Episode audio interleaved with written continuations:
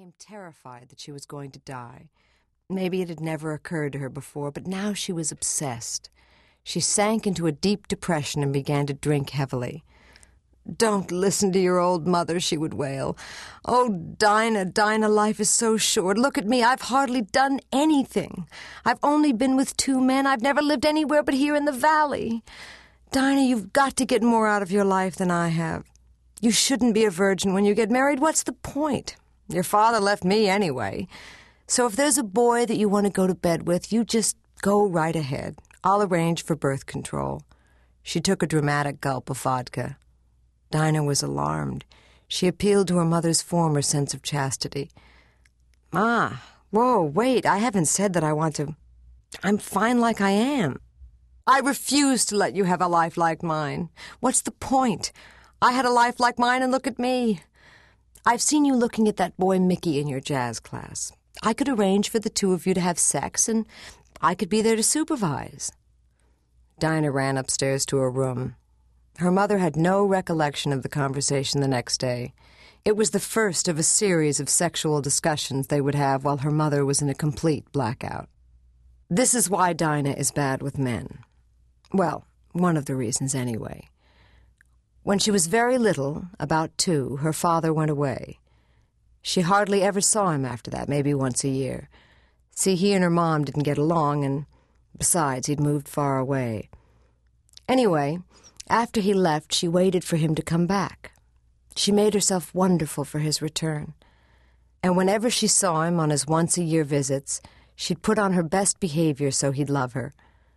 Because she hardly ever saw him, he grew daily in her mind, a paternal tumor on her imagination. She loved, she worshipped the father she made up in her mind. The father she created in fantasy the person she created herself to be so that she should be good enough for him, too good for him when he finally came back. That father and the person she became for him grew more intricate with each passing day till finally she had created two monsters the father she never had and the daughter he should never have left. So, this is where the bad thing with men happens. She puts on her best behavior whenever they visit so they'll love her and she can't possibly know who they are for all that she needs them to be, all that she imagines they are in their absence.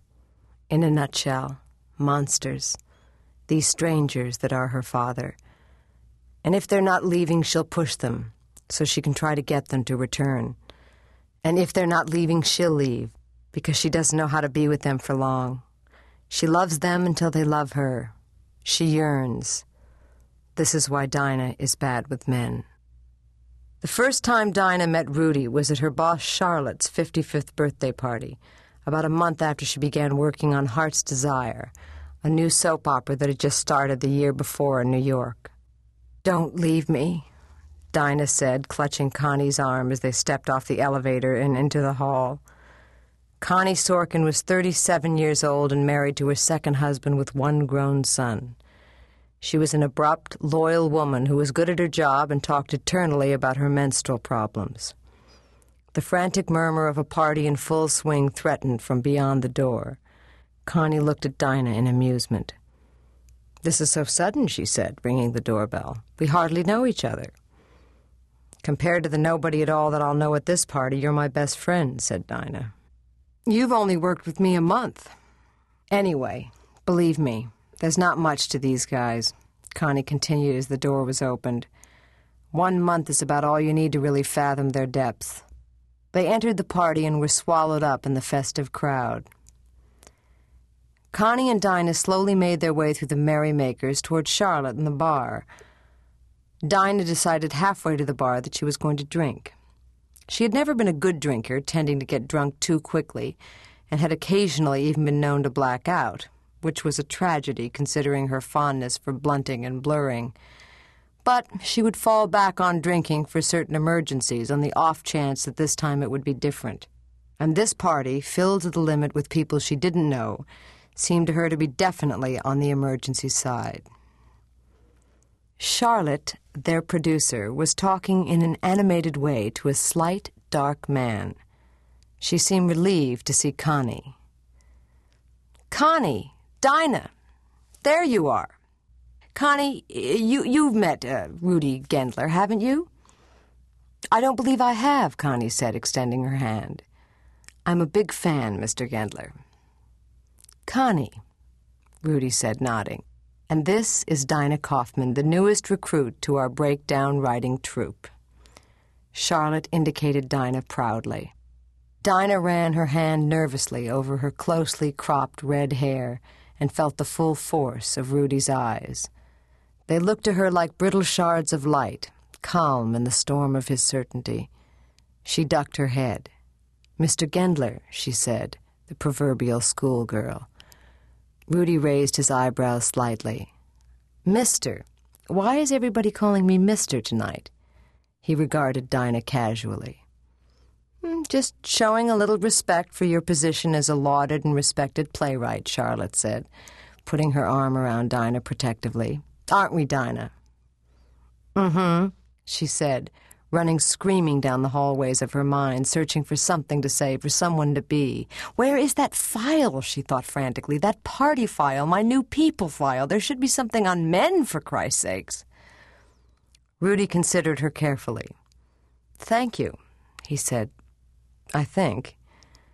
Charlotte steered them toward the bar, and Dinah called, Nice meeting you, to Rudy, completing their less than sparkling first interaction. Then she ordered the equivalent of a small safe to be dropped on her head. She was lying on Charlotte's bed with all the coats, waiting to feel like returning to the party. But it was so nice there, stretched out, listening to the music and the hum of voices. She smiled and shifted. Someone sat down next to her. She opened her eyes reluctantly. Mr. Gendler, she murmured. Don't get up, said Rudy. No, I don't, she said, smiling. You're not from New York, he said. Where are you from? Los Angeles. Ah, yes, he said, smiling gently. How much did you have to drink? Well, with me, almost any amount is too much, she sighed. So, why do you. It generally seems like a good idea at the time. Come on, I'll take you home, he said, helping her to her feet, which seemed much farther down on her body than she remembered them. You don't know where I live. You'll tell me. Rudy led her from the room with polite force, a reluctant convalescent. She tried to find Charlotte or Connie to wave goodbye to, but she found herself waiting for the elevator without having said goodbye to anyone. She followed Rudy into the street like a dutiful squaw, where someone opened a door to a limousine. She gave Rudy her address, and he gave it to the driver. They both sat back as the car headed uptown. How old are you? asked Rudy.